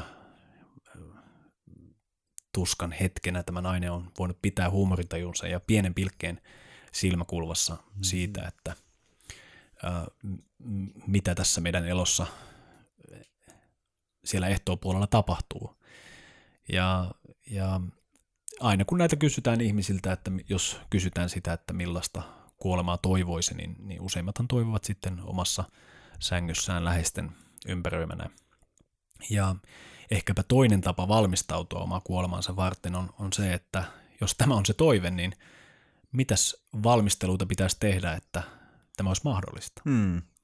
Taas toisaalta toinen, to, tuo on varmasti yksi, yksi niin kuin yleisimpiä, mutta taas toinen sitten tämmöinen toive, mikä liittyy kuolemaan, on toki se, että se on nopea ja helppo, mutta se, että kuolee jonkun itselleensä tärkeän asian äärellä. Mm-hmm. Esimerkiksi niin kuin... Äh, suuresti kunnioittamani viihdetaiteilija Spede Pasanen ää, lähti, lähti tuota, toivomallaan tavalla. Eli hän sai tällaisen golfarin unelmakuoleman, eli kuoli, kuoli kesken golfkierroksen. Mm-hmm. Ja mä oon ymmärtänyt, että se on niinku nimenomaan golfareiden kesken, se on niinku semmoinen kova juttu, josta myös niinku puhutaan, mm-hmm. myös niinku kavereiden kesken. Ja täytyy myöntää, että et kyllä mä paljon mieluummin kuolisin sukset jalassa erämaassa kuin, kuin sairaalasängyllä. Joo, tosi tärkeä pointti, minkä nostit. Eli myöskin aktiivinen ihminen, joka tekee paljon elämässä asioita ja kenties on, on hyvin kiintynyt johonkin tiettyyn aktiviteettiin, niin, niin ottaa myös huomioon sen, että se, se kuolemahan saattaa tapahtua juuri, juuri siinä hetkessä, kun on tekemässä tätä rakasta, mm-hmm. oli se sitten rakasta tekemistä, oli se sitten äh, vuorikiipeily tai äh, sukellus tai vähemmän eksoottisesti pyöräily tai saunominen tai mm-hmm. jotain muuta tällaista. Ja jokaisella on varmasti siinä henkilökohtainen preferenssi, että missä se olisi kaikista miellyttävän, miellyttävintä. Yksi semmoinen näkökulma, minkä itse asiassa Juha Pentikäinen nosti, nosti tuota jaksossa, oli, oli tämä, että esimerkiksi hän toivoisi saamenkieliselle ihmiselle mm. sellaista äh, saattokotia, jossa he voisivat ikään kuin kuolla oman kulttuurinsa näköisessä paikassa mm-hmm. ja siten, että saisivat puhua omaa äidinkieltään. Ja, ja, ja tämä oli mun mielestä myöskin hyvin kaunis ajatus, että jos nyt se ei olisikaan ne ihan läheisimmät ihmiset siinä ympärillä, niin ainakin se ympäristö olisi sellainen, jossa koet, että täällä olen mm-hmm. kotona, niin tässä minun on hyvä ja miellyttävä olla, ja, ja nyt on, on hyvä aika lähteä. Tässä vaiheessa voisi olla hyvä hetki pienelle tauolle.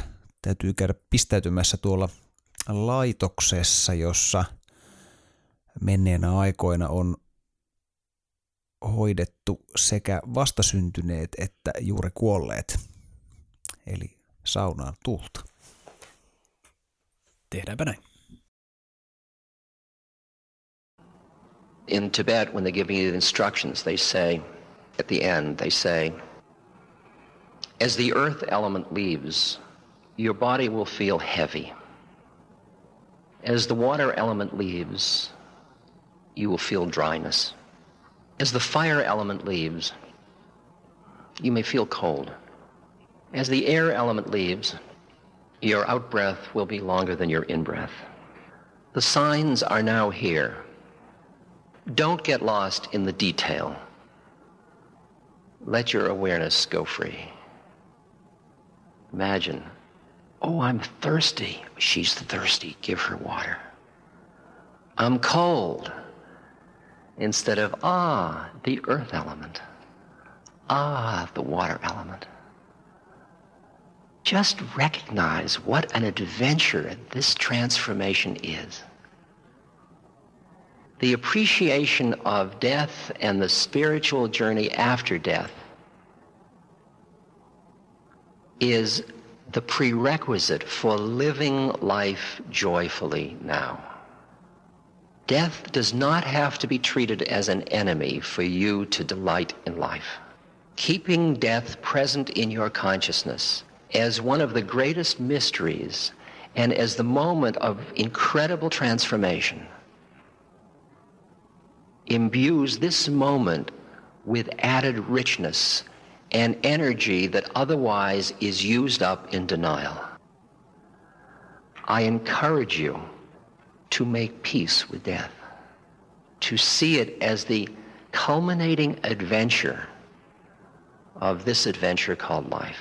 It is not an error, it is not a failure, it is taking off a tight shoe, which you have worn well, but those that find the way in the morning can gladly die in the evening, it is said in the mystical literature. So I encourage you to explore and find in your being that part of you that is on those other channels, so that when on channels one and two, the World Turns series comes to its final chapters, you won't be caught in feeling loss, but rather the adventure. Because from where I'm sitting, life on this plane of reality, because I live in the world of reincarnation, of karma, of life on this plane, is like being in the fourth grade. You took birth here because you had certain work to do that involved the suffering you do, the kinds of situations you found yourself in. This is your curriculum. It's not an error. Where you are now with all your neuroses and your problem, you're sitting in just the right place. Imagine that. Imagine that. Nobody made an error. And all that stuff in you of saying, if only, if only I could be. No, this is it, including the if only. It's perfect. And then at the time you graduate and somebody says, oh, but he died so young. So if you graduate from fourth grade early, big deal, wonderful. Don't get so caught in worshiping life that you lose the balance, that realizing that the Spirit is says, live life fully and richly as a partner with God, and at the same moment, don't be afraid of the next thing. Go towards it with openness and with love, and not with forbidding. The way that is understood in the morning, one can gladly die in the evening. Saunassa puut oli suhteellisen kosteita ja rankaisivat meitä siinä määrin, että jouduttiin vähän virittelemään sitä, sitä tulta. Niin, saunassahan sinne pesään laitetaan kuolleita puita, jotka eivät enää elä, ja tuossa puhuttiin, että mitenkäs vaikea on itse asiassa elävästä puusta tehdä tulet. Puu on kosteaa ja elinvoimaista, kun taas sitten kuolleista ja kuivahtaneista puista on, on helppo laittaa tuli. Toimikoon tämä sitten pienenä äh, johdatuksena kuolemaan luonnossa. Piilan kanssa mainittiin tämä absurdi ajatus siitä, että esimerkiksi metsä voisi olla varsinaisesti kuollut. Se, että puut esimerkiksi ei kasva metsässä enää, ei tarkoita sitä, että metsä on kuollut, koska jonkin verran siellä aina elää siellä metsässä ja useimmiten aika paljonkin. Ja vaikkapa jos puita on tai vaikka risujakin kaatunut, niin siellä kaikenlaiset lahottajat suorastaan juhlistavat sitä kuolemaa omalla elämällään. Ja sinänsä puu, joka syntyy ja kasvaa, niin, niin kuollessaan se tarjoaa alustan myös sitten uudelle kasvulle. Tämä on ihan oleellinen pointti, kun puhutaan tuosta jatkuvasta kasvatuksesta, koska se nimenomaan ajatellaan, että että valtavaa määrää eliölajeja, mitkä on riippuvaisia toisten eliölajien kuolemasta, kuten toki monet el- eliölajit muuallakin kuin metsässä, mutta jos puhutaan nimenomaan näistä kaiken maailman lahottajasienistä ja bakteereista ja monista kasveistakin, jotka, jotka vaatii, vaatii sen kuolleen puun tai jopa kuolleen metsän. On myös paljon kasveja, jotka, jotka kukoistaa tällaisella kulotetulla metsällä. Um, tavallaan voi ajatella, että tämä metsä on, kuten elämä itsessäänkin, niin tällaisten pienten syklien monimutkainen verkosto, jotka on limittäytyneitä keskenänsä. Kyllä, ja, ja nämä syklit äh, muodostaa sen kokonaisuuden, mitä voitaisiin kutsua luonnoksi tai myöskin luonnoksemme. Äh, eihän sykli varsinaisesti katkea siihen, että jokin kuolee. Voin tätä miettiä myöskin päivän näkökulmasta. Päivä sarastaa ja päivä paistaa ja himmenee ja tulee yö ja uusi päivä alkaa.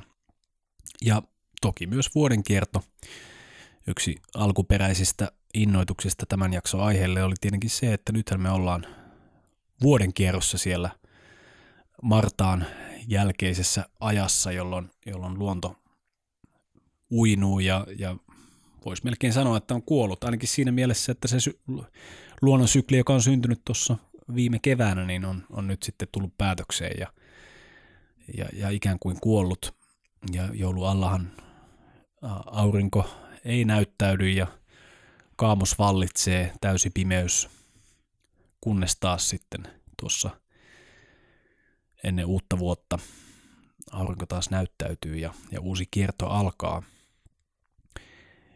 Jos vielä palataan tuohon kuoleman pelkoon, niin tietenkin yksi tulkinta voisi olla se, että siinä kuoleman pelossa on lopulta kyse aika paljon tästä meidän hyvin lineaarisesta tavasta hahmottaa aikaa. Ikään kuin ihmiselämä on myös jana, jolla on alku, keskikohta ja loppu. Ja, ja sen jälkeen mitään uutta ei ala. Toisaalta äh, semmoisetkin ihmiset, jotka ovat sitä mieltä, että kuoleman jälkeen ei ole mitään, kuolema on kaiken loppu, usein äh, ajattelevat vaikkapa perintöänsä ihan rahallisessa mielessä tai, tai muutenkin millaisen perinnön tälle planeetalle jättää ja vaikkapa omalle jälkikasvulleen ja, ja siinä mielessähän ää, ainakin tulee pohtineeksi sitä, että millä tavalla se oma elämä jatkuu jossain toisessa ää, ihmisessä tai no miksei nyt sitten eläimessäkin ja, ja pohdiskelee sitä, että millä tavalla voisi elää elämänsä niin, että jättäisi mahdollisimman hyvän ää, perinnön eteenpäin. Hmm. Niin tämä ideahan varmasti jollain tavalla hallitsee myös monien ihmisten elämiä, jotka ajattelee, että, että saavuttaa jollain tavalla tietynlaisen kuolemattomuuden, kun, kun tuota, on ihmisiä, jotka muistaa sun tekojaan. Nyt en muista ihan tarkkaan, mikä perinne se oli, mutta musta lukeneeni tällaisen, että tavallaan tämä ihmisen voima ja henki olisi niin kuin kytköksissä tähän, tähän niin kuin paikkaan ja maahan niin kauan, kunnes sitä ihmistä muistetaan ja muistellaan. Mm-hmm. Ja siinä vaiheessa, kun häntä ei enää kukaan muista tai muistele, niin sitten tämä henki jatkaa matkaansa. Tätä pohti myös Aristoteles äh, Nikomaakoksen etiikassa, jossa hän pohtii tällaista suurisieluisuuden äh, hyvettä. Ja, ja hän ajautuu aika pitkällekin sivupolulle siitä, että voidaanko tätä hyveen toteutumista edes määrittää yhden elämän aikana. Vai onko niin, että ihmiset muistetaan tekojensa mukaan ja todella suuri sieluinen ihminen, hänen perintönsä toteutuu vasta kuoleman jälkeen. Ja, ja jos otetaan ihan vaan tämmöinen yksinkertainen tulkinta Aristotelesta ja uskotaan, että hän todella puhuu vaan ihan näinkin yksinkertaisella tasolla ihan tästä asiasta, niin, niin tota, sitten tämä johtopäätös oli se, että, että äh, kyllä siinä jonkin verran kuoleman jälkeen pitää odottaa ennen kuin voidaan päättää, että onko henkilö ollut aidosti suurisieluinen mm. ihminen. luonnossa siis on tietynlaista hengitysliikettä, sitä voisi kutsua myös täksi. Se ei oikeastaan koskaan lopu. Sellainen olosuhde on vaikea kuvitella, missä tämä koko meidän planeetan tai ehkäpä Joogi jopa sanoisi, että koko kosmoksen hengitysliike loppuisi. Tietenkin kun mietitään ihmistä, niin suomalaisessa ää, tavassa sanoa, että ihmisiltä lähtee henki, kun kuolema koittaa, niin se on hyvin, hyvin kiinnostava. Mehän olemme henkilöitä, jotka hengittävät, ja kun hengitys ei kulje enää, niin sitten henki on lähtenyt pois. Ja tähän, tähän pohjaan myös tämä, kun joku ihminen aivastaa, niin hänelle täytyy heti toivottaa terveyttä. En jälleenkään muista lähdettä, mutta olen tästä kuullut sellaisen jutun, että tämä pohjaisi siihen, että ajateltiin, että tämä normaalin hengityksen kierron ähm, äh, häiriintyminen aiheuttaa niin kuin suuria ongelmia ihmiseen. Että se, se on niin kuin vakava paikka, kun, kun tämä niin kuin hengityskierto väkivaltaisesti muutetaan jonkinlaiseksi toisenlaiseksi, niin kuin, niin kuin tässä aivastamisessa tapahtuu. Ja sitä pitää tälleen vähän toppuutella sitten to, tällä niin kuin toivottamisella, että se tasaantuisi se hengityksen rytmi. Mm-hmm. Hengestä olisi tietenkin kiinnostavaa mennä hyvinkin mielenkiintoiselle sivuraiteelle, mutta ehkäpä jätetään se tällä kertaa välistä ja kenties tehdään tästä uusi erikoisjakso pelkästään tästä aiheesta, mutta kuolemaan liittyy paljon kulttuurillista ää, tapaa ja perinnettä ja myöskin sanastoa. Ää, kaivoin hiukkasen tähän jaksoon valmistautuessa tätä suomalaista sanastoa. Ää, Ja siellä toistuu aika, muutamat sanat aika monta kertaa, äh, muun muassa kalma ja kalvo. Esimerkiksi kuolleen ruumiin äh, nimitys kalmo äh, on sellainen, joka, joka hyvin usein näissä lähteissä esiintyy. Myös törmäsin tällaisen kuin hunnu, joka elää edelleen sanonnassa joutua hunninkoon tai hunningolle. Tarkoittaa, että joutuu siis kalmistoon. Ja, ja tota, jopa tämmöinen hauska anekdoottilta oli, oli, että, että tota kansanrunoudessa tunnetaan tämmöinen hahmo kuin hunnun, hunnun herra, varhainen lähetyssaarnaaja. Eli tämä kristittyjen krusifiksit ja ylösnousemuksesta puheen, puhuminen ja muu olisi, olisi antanut heille tämmöisen lisänimen. Mielenkiintoista. Sitten on puhuttu myös Martasta, eli Marras. Myös tuossa äh, Samuli Paulaharjun Sompio-teoksessa, mitä tässäkin podcastissa on useampaa kertaa lainattu ja viitattu, niin siellä mainitaan tämä Martta, joka tarkoittaa siis kuolemaa. Ja jos siinä kerrottiin, että, että mikäli kalamies saa valtavan poikkeuksellisen suuren saaliin tai lintumies yhtäkkiä kaataakin neljäkymmentä riekkoa yhden kierroksen aikana, niin se on, se on varma kuoleman merkki.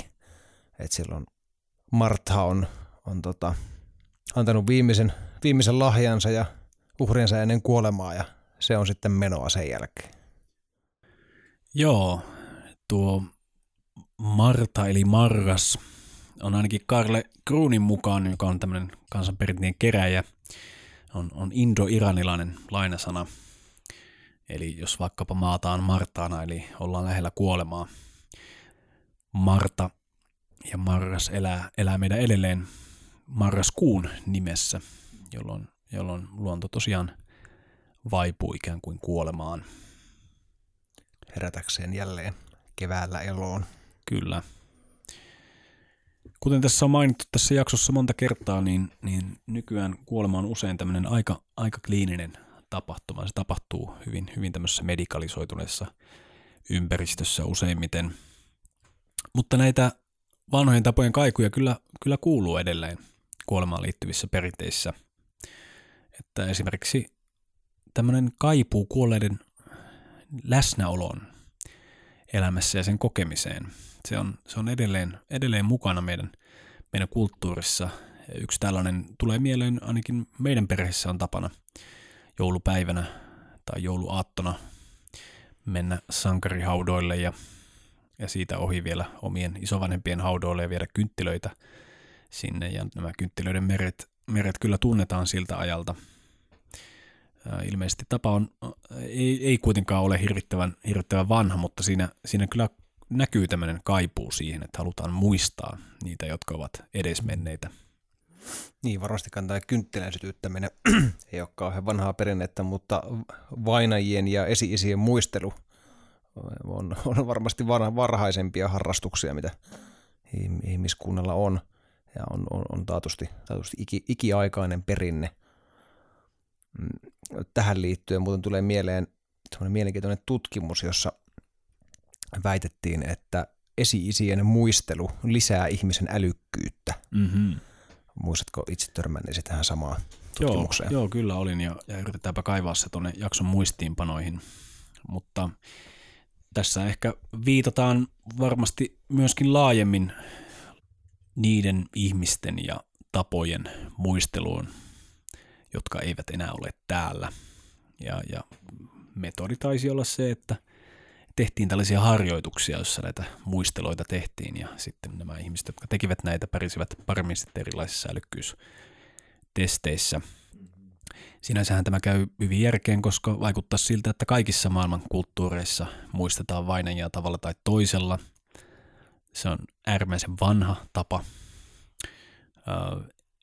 Jo tuolta tuhansien vuosien ja jopa kymmenien tuhansien vuosien takaa löydetään hautoja, joista, joista erilaisia esineitä voidaan kaivaa ja, ja tehdä jonkinlaisia päätelmiä siitä, että, että m- miten nämä ihmiset ovat kuolleet ja, ja kenties jopa, että mitenkäs heitä on haudattu ja, ja millaisia, millaisia ää, tapoja siihen on liittynyt. Mm-hmm. Yhteiskunta-asemaa monesti niillä yritetään selittää myös niillä löydöillä, mitä sieltä haudasta on, on, on löytynyt. Kävin vastikään tarkastamassa tuon Kansallismuseon päivitetyn uuden muinaishistoria-osion, ja siellä nousi jälleen pohdittavaksi vanha juttu, mitä aikaisemminkin on miettinyt, että mihin perustuu se, että oikeastaan kaikkialta maailmassa on löytynyt tai löytyy vanhoista haudoista aina myös esineitä. Mm-hmm. Että nämä ihmiset on ensinnäkin puettu aina parhaimpiin vaatteisiinsa, ja sinne on laitettu hyvinkin arvokkaita esineitä. Esimerkiksi jossain pronssikaudella en, en usko edes, uskalla edes kuvitella, miten järkyttävän arvokas asia on ollut joku pronssinen kirves mm-hmm. laittaa vainajan mukana. Ja se kertoo jotain siitä niin kuin tärkeydestä ja, ja siitä vakavuudesta, millä se asia on suhtauduttu, että niinkin suuri uhraus on voitu antaa kuolevan ihmisen mukaan, kun joku, joku niin kuin korvaamattoman arvokas öö, työkalu, mm-hmm. mikä, mikä olisi varmasti helpottanut sen heimon toimia jatkossa, mutta se kuuluu sille henkilölle, ja, ja monesti näitä selitetään sillä tavalla, että, että nämä ihmiset tarvitsee näitä esineitä siinä mm-hmm. seuraavassa paikassa, minne he siirtyy, minne ikinä siirtyvätkään. Ja, ää, samoin naisilla taas monesti sitten on, on tuota, jotain pieniä puukkoja, mutta, mutta, mutta hyvinkin arvokkaita koruja, mm-hmm. taidokkaasti tehtyikin koruja. Ja mitä sä, Otto, luulet, että tässä on taustalla? Mihin nämä ihmiset tarvitsee näitä arvokkaita työkaluja ja koruja kuoleman jälkeen? Suomalaisesta esikristillisestä traditiosta meillä ei hirvittävän paljon ole tähän liittyen aineistoa.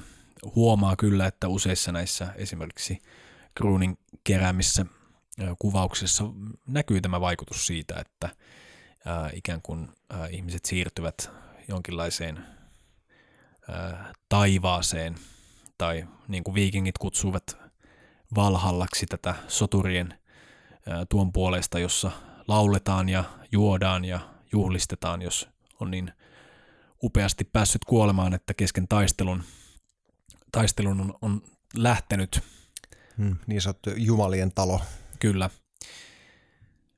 Täytyy myöntää, että kuten tuossa aikaisemmin sanottiin, kuolemasta ei voi tietää, ei voi tietää myöskään Tuonelasta, koska kukaan meistä ei ole siellä käynyt.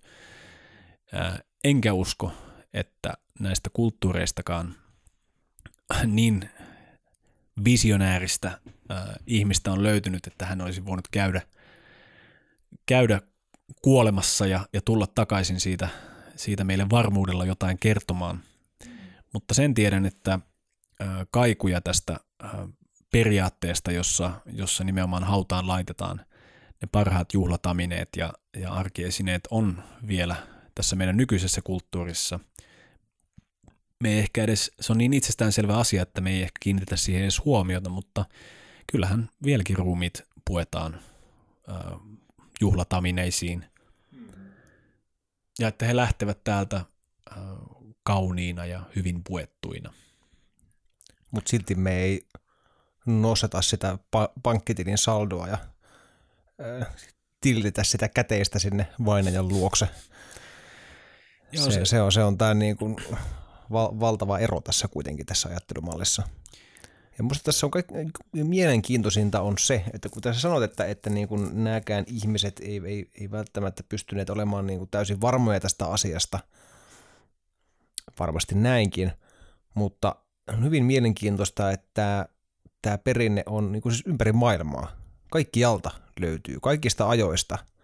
Hyvinkin vanhoja tuhansia, kymmenien tuhansien vuosien taakse, mutta myös ihan niin kuin sadankin vuoden taakse. Että on ollut siis maailmanlaajuinen tapa ja, ja, ja niin kuin sä, säilynyt tuhansia vuosia. Että se on, ja, ja aika lailla samankaltaisena, että, että sinne niin kuin uskotaan niin vahvasti, ehkä uskokin on tässä huono sana. Tiedetään, että tämä henkilö tulee tarvitsemaan näitä asioita, mitkä on hyvin hankalasti saavut, sa, saatavissa ja vaatii suuria uhrauksia, että saadaan joku uusi pronssinen kirves aikaiseksi. Että se kertoo sitä, miten järkyttävän vakavissaan nämä ihmiset on ollut tämän asian kanssa. Sen kanssa ei ole pelleilty. Joo, siitä tosin on eri mieltä, että onko nämä samankaltaisia, koska siinä on valtavan iso ero, miten esimerkiksi Egyptissä ruumiit balsamoitiin ja...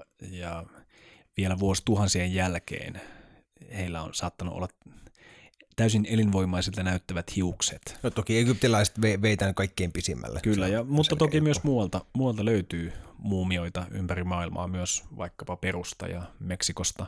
Mm-hmm. Äh, mutta ja verrattuna siihen, että monissa kulttuureissa ruumiit on poltettu. Mm-hmm. Ja vielä tänäkin päivänä, juuri luinkin tuosta äh, esimerkiksi, että Helsingissä jopa, jopa yli kahdeksankymmentä prosenttia ihmisistä tuhkataan, eli Eli tämäkään ei ole mikään uusi traditio, vaan toisinaan ihmiset on poltettu. Ja kaikista ihmisistä ja kaikilta aikakausilta ei löydy hautoja. Mm-hmm. Siinä mielessä, kun me ne ymmärretään.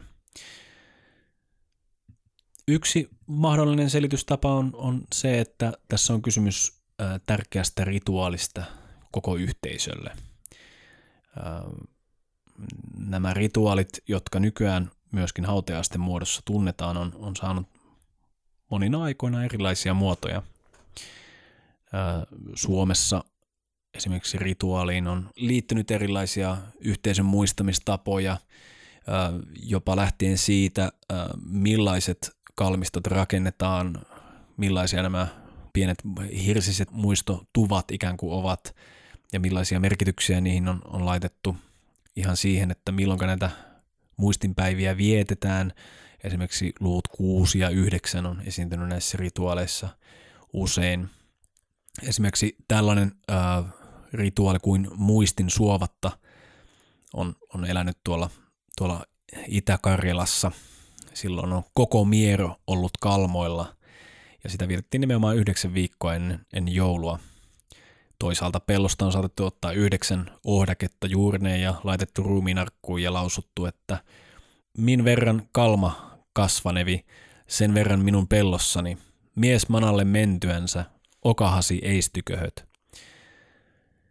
Nämä kaikki taas viittaisi siihen, että kysymys ei ole niinkään siitä yksilöstä, joka, jonka maallinen vaellus on päättynyt, vaan, vaan enemmänkin yhteisön tavasta juhlistaa omaa olemassaoloaan ja, ja tuoda myöskin se uutta luova näkökulma siitä, että joku on poistunut. Kenties niillä bronssikirveellä ei ole nähty niin suurta arvoa siinä suhteessa, että se on ollut enemmänkin yhteisön tapa osoittaa se, että tätä henkilöä on arvostettu niin paljon, että olemme valmiit siihen, että yhteisö tekee uuden ponnistuksen luodakseen nämä työkalut, mitkä tälle henkilölle on ollut, ollut rakkaita. Mm-hmm. Mutta tässä ei pidä myöskään unohtaa sitä valtavan suurta merkitystä, mikä juuri näillä esi-isillä on ollut. Et niillä on ollut, ollut niinku suora vaikutus siihen, siihen niinku konkreettiseen maailmaan ja elämään, mitä, mitä tällä hetkellä eletään. Ja ne on, ne on, ne on pitänyt samalla tavalla kuin ajatel- meidän maailmankuvastamme ajateltuna äh, luonnon kansalainen käy lepyttelemässä jotain jumalia antamalla heille uhreja. Samalla tavalla näitä esi-isiä on myös täytynyt pitää hyvänä ja heitä on täytynyt muistella ja käydä uhraamassa heille. Että heillä on ollut kuitenkin semmoinen aktiivinen merkitys myös. Joo, tämä on epäilemättä totta, mutta mä ehkä silti vähän epäilen, että se voisi nämä erilaiset rituaalit liittyä enemmän siihen, mitä puhuttiin tästä menneiden muistajien älykkyydestä. Eli yhteisö on tiennyt, että se on hirvittävän tärkeää pitää myös ne, jotka on edeltä kulkeneet mukana siinä arjessa erilaisina rituaaleina ja, ja se, että, että vaikkapa kalmistoihin on viety ruokaa ja, ja tehty erilaisia ö, riittejä. Siellä on ollut itkuvirsiä ja muuta. Sillä on ollut myös tämmöinen tietty ö, ylläpitävä ja eheyttävä vaikutus siinä yhteisössä ja niissä yksilöissä, jotka sitä on toteuttaneet. Ja tämähän on hyvin kiinnostava tämä ajatus siitä, että missä ne, ne menneet esi-isät sitten oikein ovat, eli, eli viettääkö ne tämmöistä varjoelämää haudoissaan vai, vai tuota, ovatko ne jossain omassa paikassaan. Tästä muun muassa toinen kansanperinteen kerääjä Kastrén on spekuloinut, että, että ää, joissain runoissa väitetään edellistä ja toisissa jälkimmäistä. Jälkimmäisessä tapauksessa ää, tämä maanalainen paikka olisi Tuonela, eli Manala, ja, ja siellä on ollut tietynlaiset omat jumaluusolentonsa. Kastrén jopa väittää, että tämä Kalma, Tuoni tai Mana on ollut nimenomaan tämän kuoleman valtakunnan hallitsija. Mutta kaikissa näissä kuvauksissa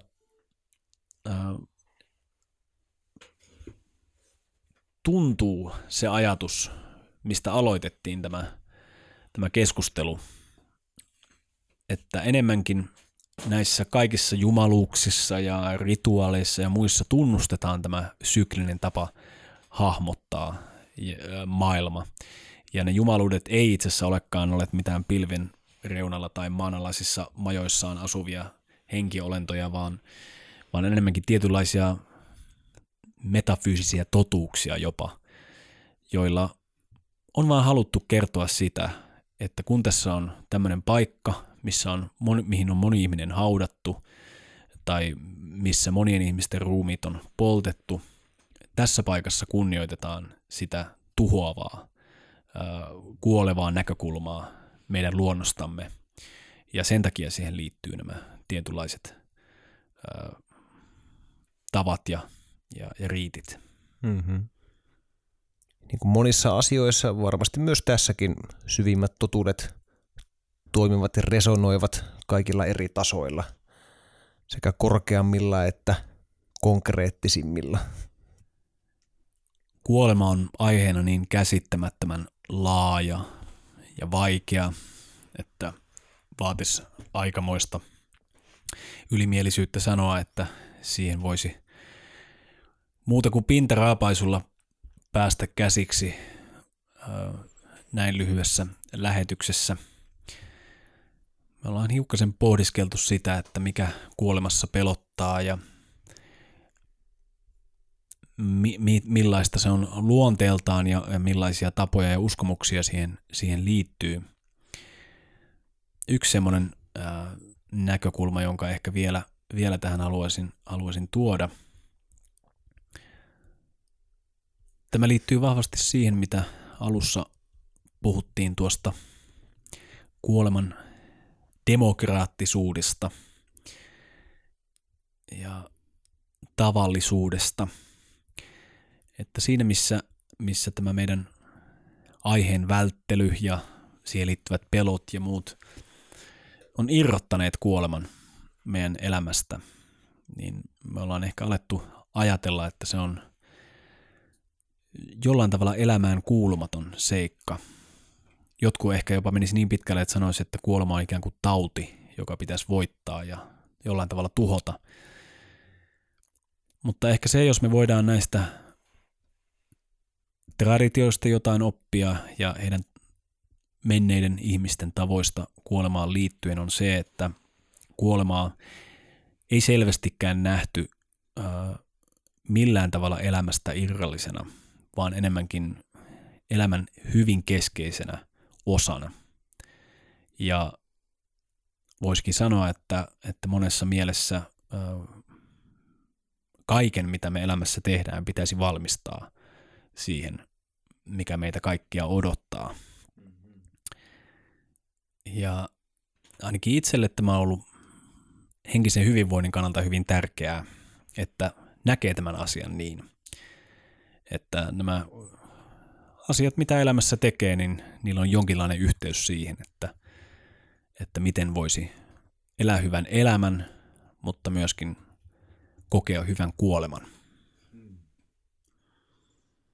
Niitä varmasti on rinnastettavissa jonkun verran siihen, mistä viime jaksossa puhuttiin Pihlan kanssa, että jos meillä on suuria hankaluuksia määrittää edes niin kuin meidän luontosuhdetta, kun me ei tiedetä, että mikä on suhteessa ja oikeastaan mihin, niin tässä kuolema-asiassa niin ehkä, ehkä vielä va- vahvemmin, että, että meillä on niin kuin suuria hankaluuksia käsitellä tätä kuolema-asiaa, kun me ei oikein tiedetä, että mikä siinä kuolee. Mm-hmm.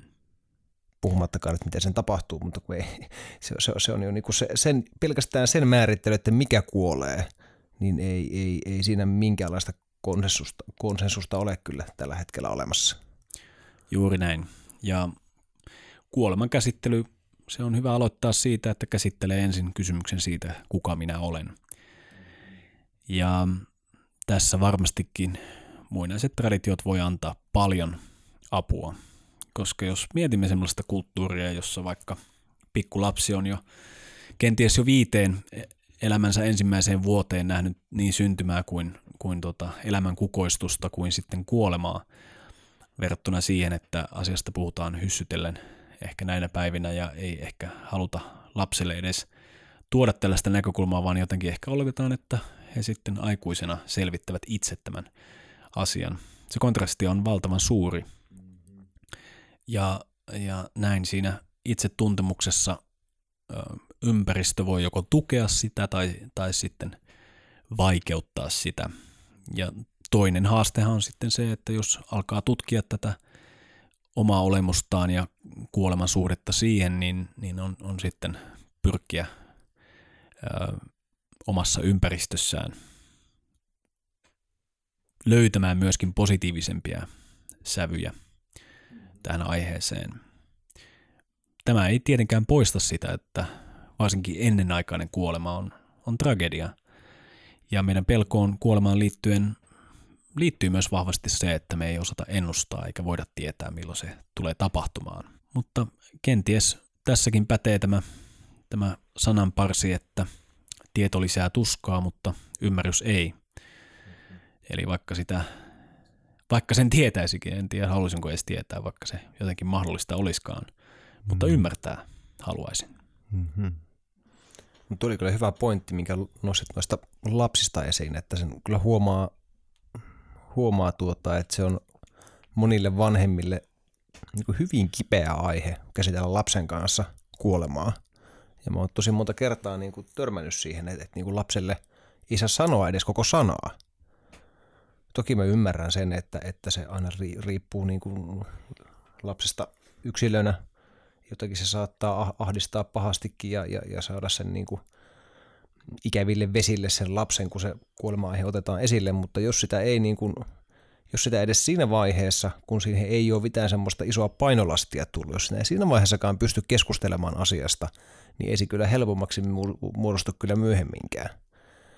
Että sitä tuntuu, että monet vanhemmat kiertelee sitä jopa, jopa niin kuin enemmän kuin seksistä puhumista, niin kuin kuoleman käsittelyä. Ja se on, se on minun mielestä suuri, Suuri harmi kyllä. Kyllä, luonnollisista asioista meidän olisi syytä voida puhua ää, tavalla, jonka itse parhaaksi näemme, mutta kuitenkin. Ja joka sopii kuulijan elämäntilanteeseen ja, ja kehitysvaiheeseen. Näin. Tähän loppuun ähm, sulla oli, Joonas, kuvaus eräästä kuolemaan liittyvästä menosta. Haluaisitko lukaista sen meille? Joo, tämä on tuosta monta kertaa tässäkin lähetyksessä mainitusta suomalaisten runojen uskontokirjasta, jonka on kirjoittanut Kaarle Krohn.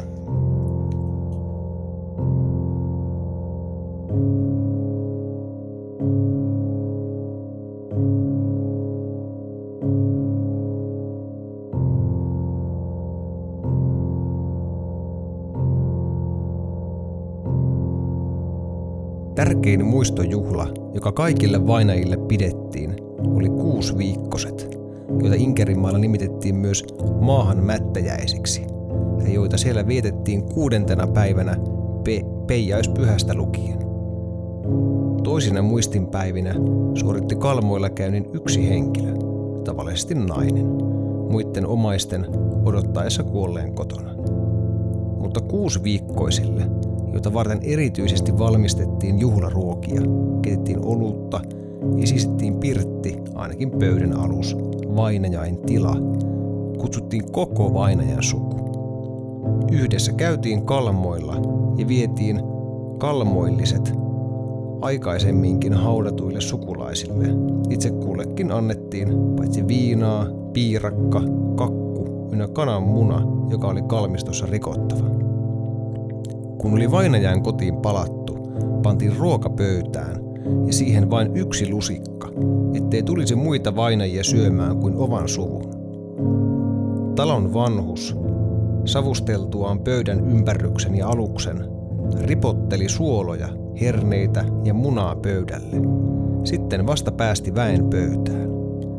Näitä murusia ei ollut kenenkään lupa syödä. Sitä paitsi pistettiin joka paistolajista murunen pyhäinkuva hyllylle koloon vainajien nautittavaksi ja annettiin siellä olla kauan. Aterioitsimisen aikana lauloi joku nainen eteisessä itkuvirttä, jossa pyyteli vainajia tulemaan odottelevien sukulaisten joukkoon. Aterioittua mentiin siinä järjestyksessä, kun oli noustu pöydästä ulos oven eteen kujalle ja ristittiin silmät Kalmoille päin. Samalla pisti jokainen maahan pystyyn päretikun tai vitsan oksan kepiksi poistujille vainajille.